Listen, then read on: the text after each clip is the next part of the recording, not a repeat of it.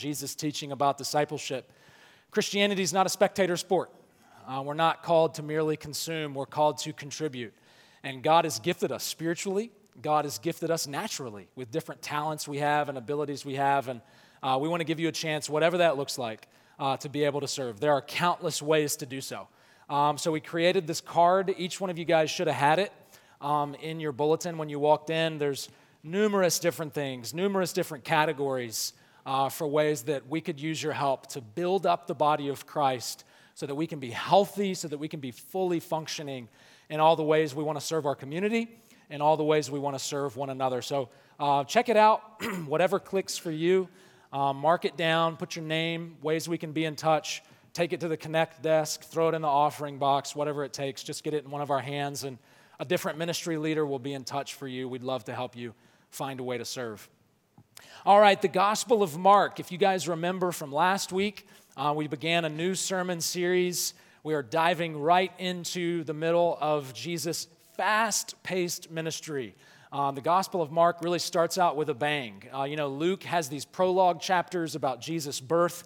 Matthew has these initial chapters about Jesus' connection to the Old Testament. Mark has none of that. It starts off with a bang. Um, Mark uses the word immediately over and over again because Jesus is immediately doing one thing to the next. Um, and we're not only diving into a fast paced book, we're diving into the middle of a fast paced book. So things are well on their way uh, in Jesus' ministry. Mark chapter 3 through 5. He's been teaching, he's been healing, he's been confronting religious leaders. His fame has spread throughout the region. We saw that last week. Um, crowds are gathering around him to hear his teaching, to experience his healing. Crowds are gathering from all four directions. Um, one of the things that Jesus was most miraculously doing uh, was healing people from demon possession. Um, and that's going to come to the forefront of some controversy that Jesus experiences today from the religious leaders. But despite all the crowds, despite this huge movement that he's created, that's not really what Jesus is interested in, at least yet. Um, you remember when he heals the man with a demon, the demon cries out, You are the Christ, you are the Son of God. Jesus actually silences that demon because he doesn't want this word to spread quite yet. He's not interested in creating a huge crowd, a huge movement yet. Instead, what he's focused on now, and we saw this last week, is calling out of the crowds disciples. And we saw him list the 12 disciples and appoint them to be with him. And that's what we see today. Jesus is going to be in a house with his disciples, teaching them. Um, and there's going to be two confrontations with some religious leaders and with his own family.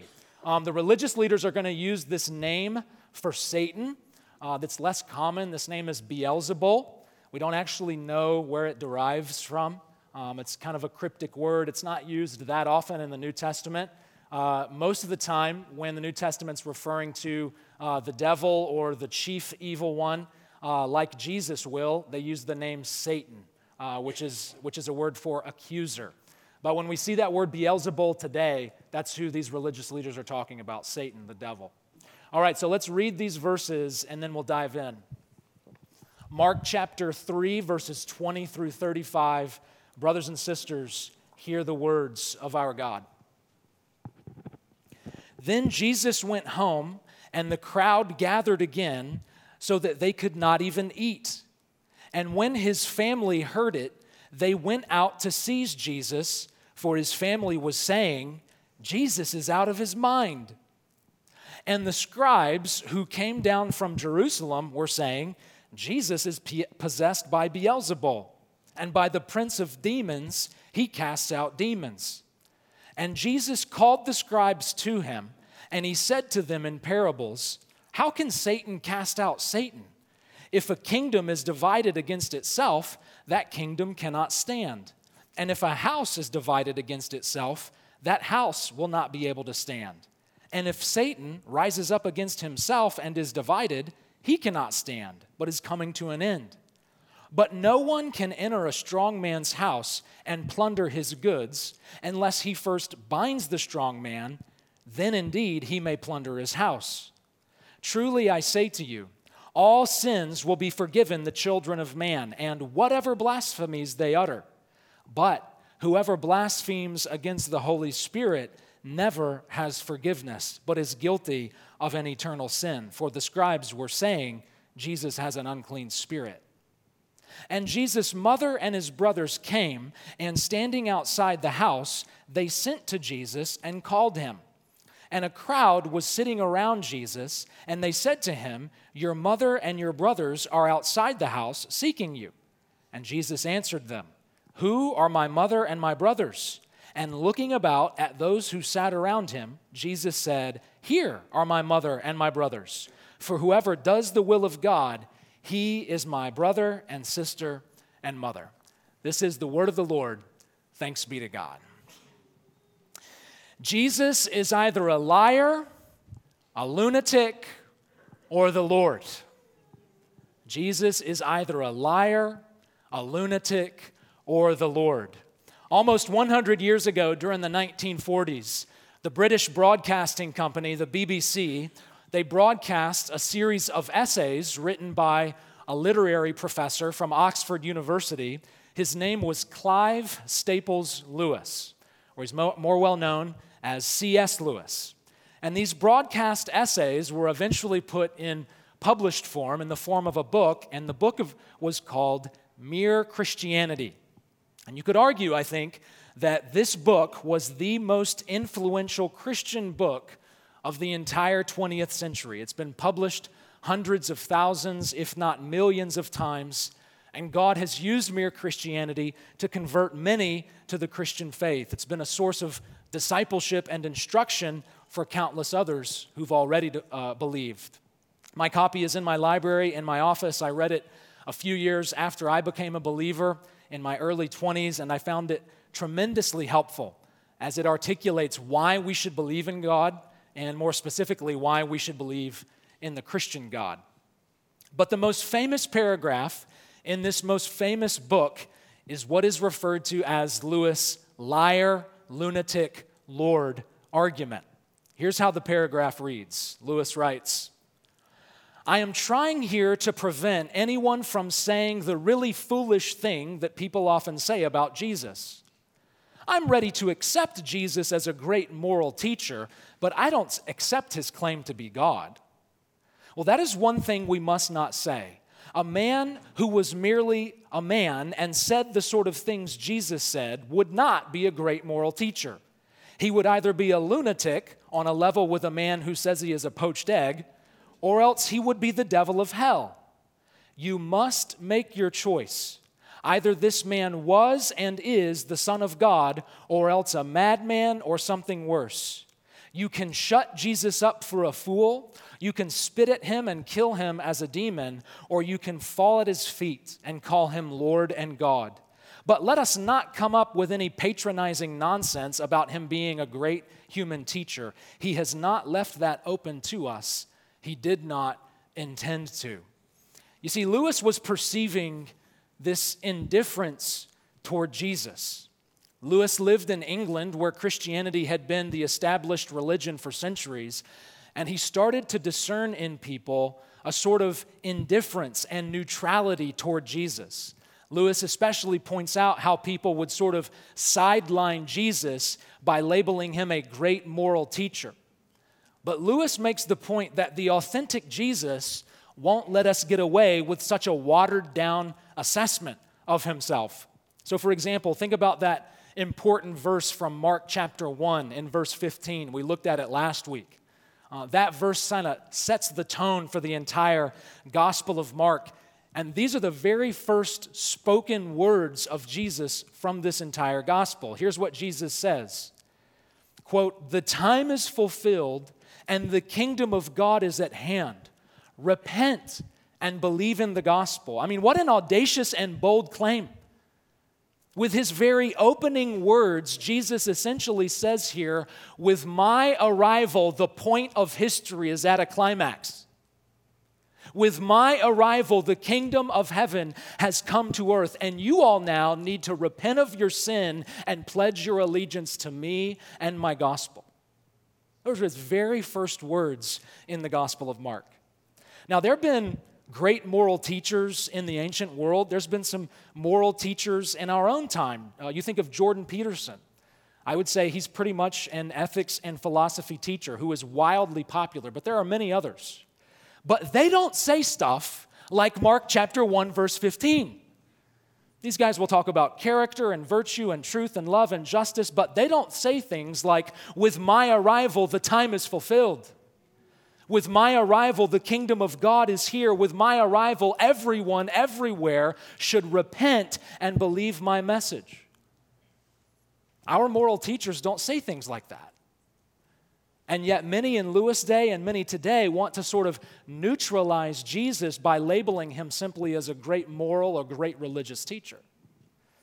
Lewis says the authentic Jesus will have none of that.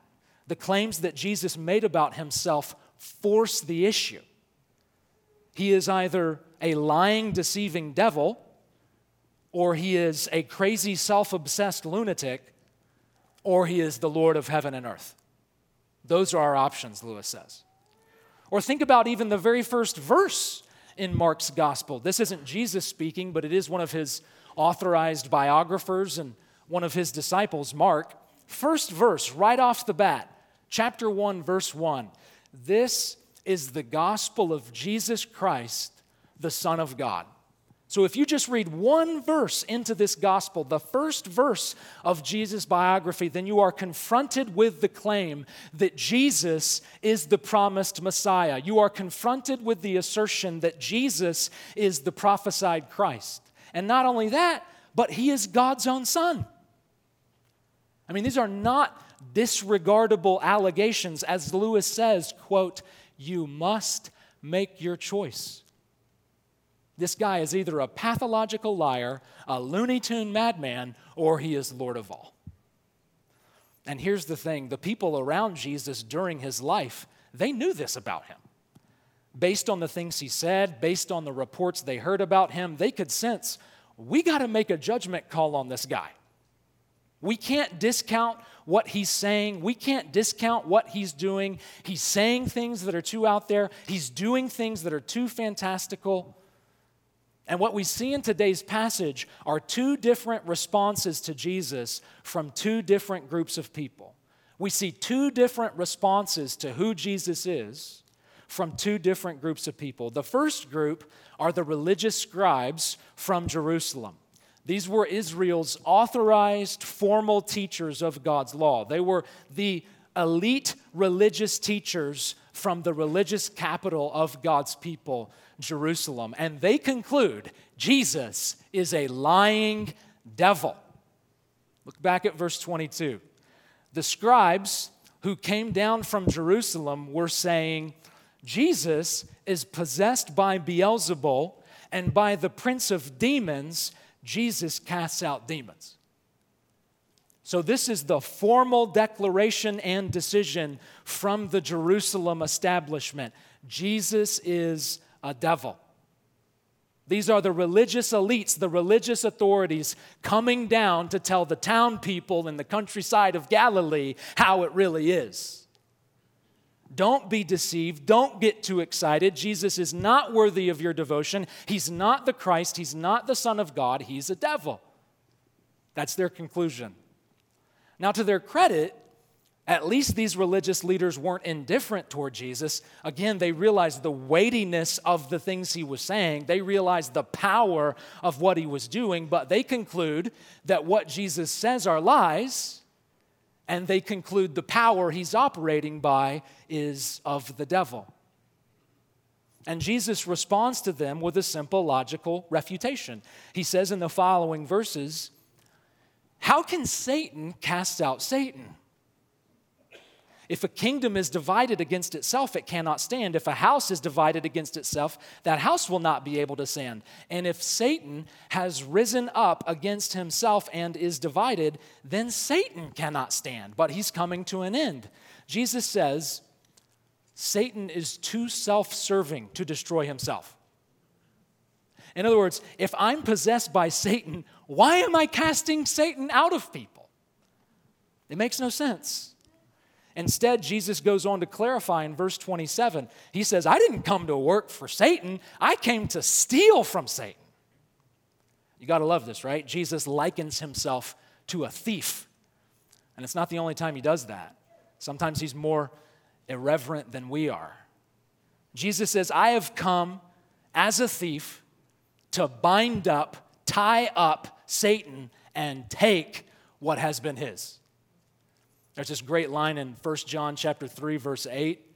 The apostle John writes, "The Son of God came into the world to destroy the works of the devil." That's what Jesus is saying here.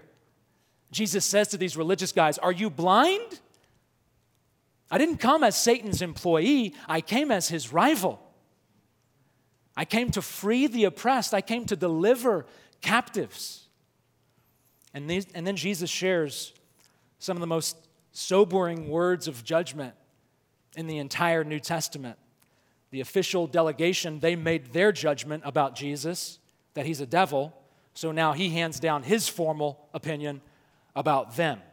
He starts it off with this very proper and official sounding, Truly I say to you. He talks like this to get their attention. He talks like this to convey authority. Truly I say to you, all sins will be forgiven the children of man, and whatever blasphemies they utter. Now let's just pause there for a second and praise God. Amen. Jesus the Christ, the Son of God, says, In truth, I declare all kinds of sins. All sorts of sins will be forgiven the children of man, and whatever blasphemies they utter. Jesus says that God is the most indiscriminately forgiving being ever. He forgives all kinds of sins. You got some crazy wild stories of stuff you've done? Anybody out there got some jaw-droppingly scandalous sins you've committed? Jesus says God is able. God is willing to forgive all sorts of sins. God is able and willing to forgive any variety of blasphemies. Verse 29, but Whoever blasphemes the Holy Spirit never has forgiveness, but is guilty of an eternal sin. For these guys were saying Jesus has an unclean spirit. So Jesus says, when you get to the place where these religious scribes are, then you're in an unforgivable position. These scribes evaluated Jesus the incarnation of good and estimated him to be evil. So the scribes had sort of backed themselves into an inescapable corner when it came to their judgment on Jesus. No matter how much good Jesus ever did, they interpreted it as evil. Oh, he's delivering people from demonic oppression? Well, he's doing it by the power of demons. New Testament scholar Tom Wright likens these scribes to those who've been swayed by conspiracy theories. You know, someone, once they've bought into a conspiracy theory, all the evidence against the theory somehow always works out to end up supporting the theory. It's because the interpretive lens through which the conspiracist looks at the evidence forces the evidence to work in the theory's favor. That's the kind of situation that these scribes are in with Jesus. No matter the great good Jesus ever did, and he did a lot of good, that's why these crowds are so drawn to him. No matter how much good he did, his good works are always evaluated as evil. He casts out Satan by Satan.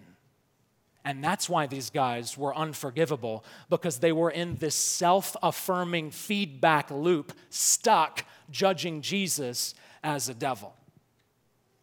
So, Jesus here is calling for our ultimate commitment to Him by challenging our religious assumptions.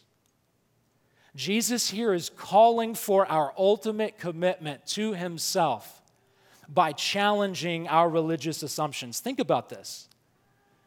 These scribes were the established, formal, authorized, educated teachers of God's people, and their assessment of God's Son is completely backwards. It's the exact opposite of the truth. Jesus is God's son, they judge him to be God's enemy. Jesus is the anointed Christ, they say he's a cursed devil.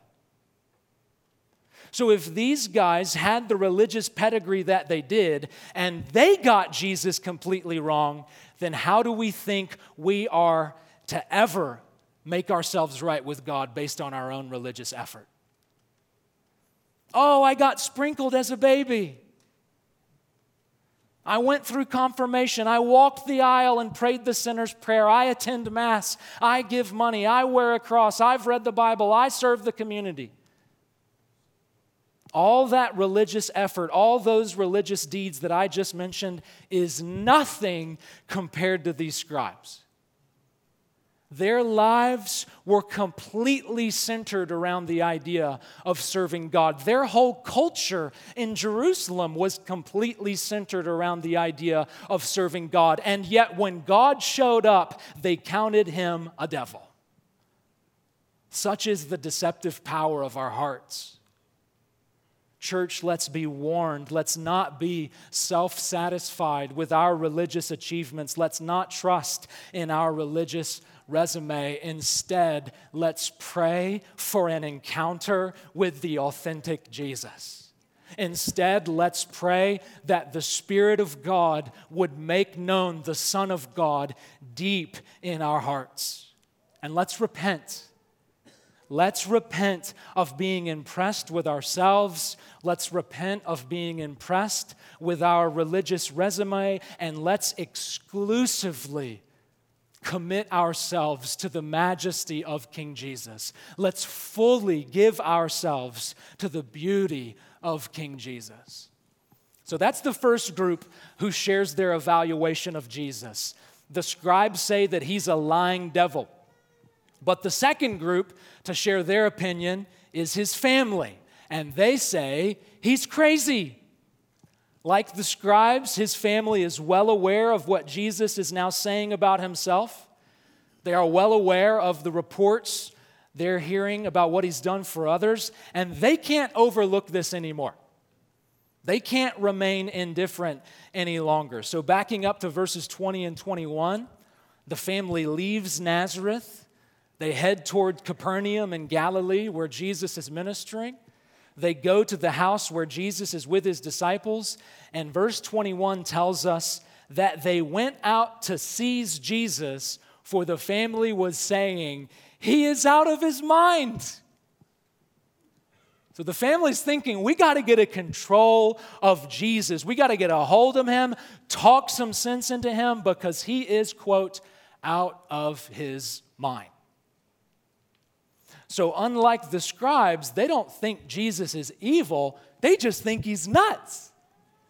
Like he's talking about being the Son of God, bringing the kingdom of God, the Christ. What is he smoking? Jesus is cuckoo for Cocoa Pops, according to his family.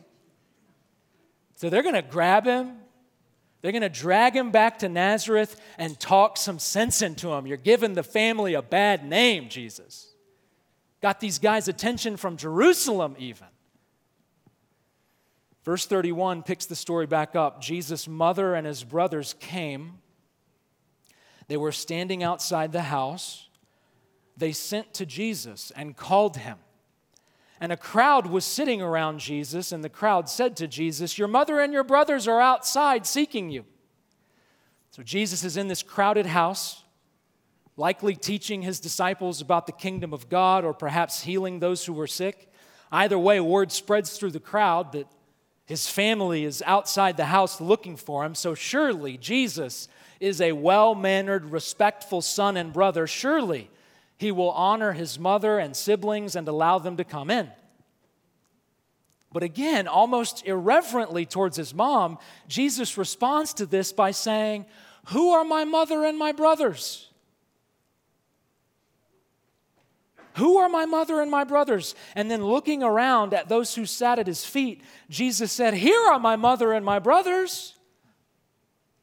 For whoever does the will of God, he is my brother, mother, sister. In other words, Jesus says, My family's already in the house. My family's already with me, my disciples. My family's in here, those who do the will of God by repenting of sin, believing in my gospel, and sitting at my feet as my disciples. My, bro- my brother, mother, sister are already in here. So, once again, Jesus is challenging us towards ultimate commitment. Jesus is challenging us towards full allegiance to Him by reorienting our family loyalty. He's reorienting our family loyalty. Now, we don't feel this quite the same way that other cultures do, but for these ancient Jews and for many today in the more eastern parts of the world, family is everything. Biological family is the most important value in their culture by far for these ancient Jews and for many in the East today. I remember when I was 20 years old, I became a believer in Jesus, and one of my best friends at the time was Indian. He had been one of my closest friends since elementary school. He was from India. He grew up in an Indian family before he migrated to the States, uh, Hindu family. And I remember we went to an IHOP, got breakfast right after I became a believer, and I shared with him how God had turned my life upside down. I had become a follower of Jesus. And kind of towards the end of the conversation, I'll never forget, my friend said, CT, even if Christianity is true, even if Jesus is really who he said he is, I would still rather be in hell with my family than become a Christian. And that just did not compute for me. As someone from a Western context, as someone from a more individualist culture, we typically do not have that kind of allegiance to family like people from the East do. So you feel the weight of Jesus, of what he's saying in this moment. Who is my mother? Who is my brother? My mother is not simply the woman who gave birth to me. My brother is not simply the men I share parents with. My brother and sister and mother are my disciples. Those who do the will of God, believing the gospel, trusting in the Christ. We have this saying, I'm sure you're familiar with it. It goes, Blood is thicker than water. Blood is thicker than water. And what this saying means is that familial bonds are the most important bond. And the origin of this saying apparently goes back even 700 years to Germany. And the water in the phrase was a reference to the waters of baptism. So the original saying didn't simply mean familial bonds are most important. It was meant to mean that familial bonds are more important than the bond created through baptism.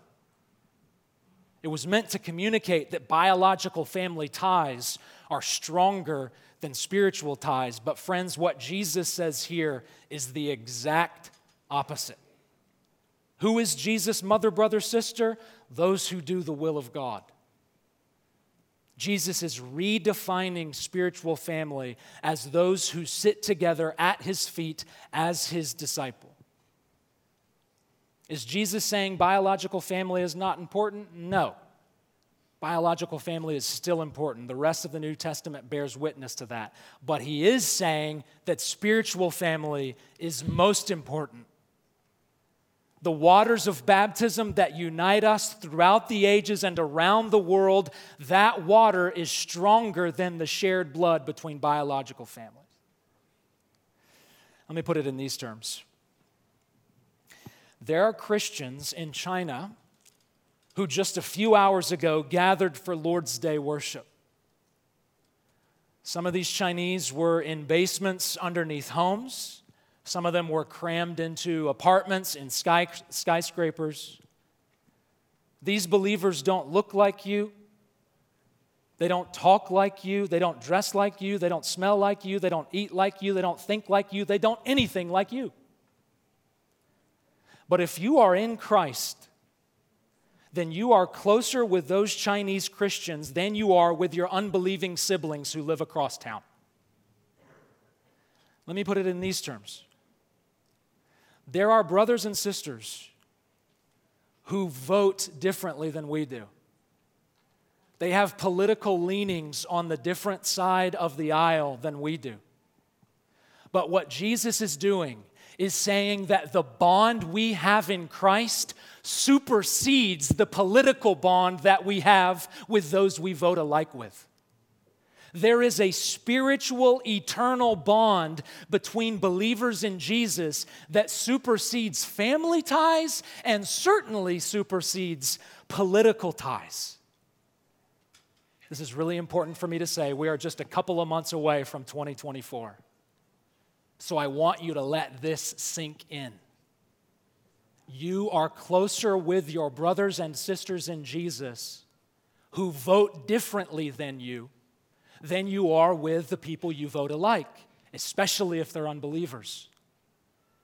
There is a spiritual, eternal bond that supersedes family ties and certainly supersedes political ties. So we've got to ask ourselves how are you prioritizing spiritual family in your life?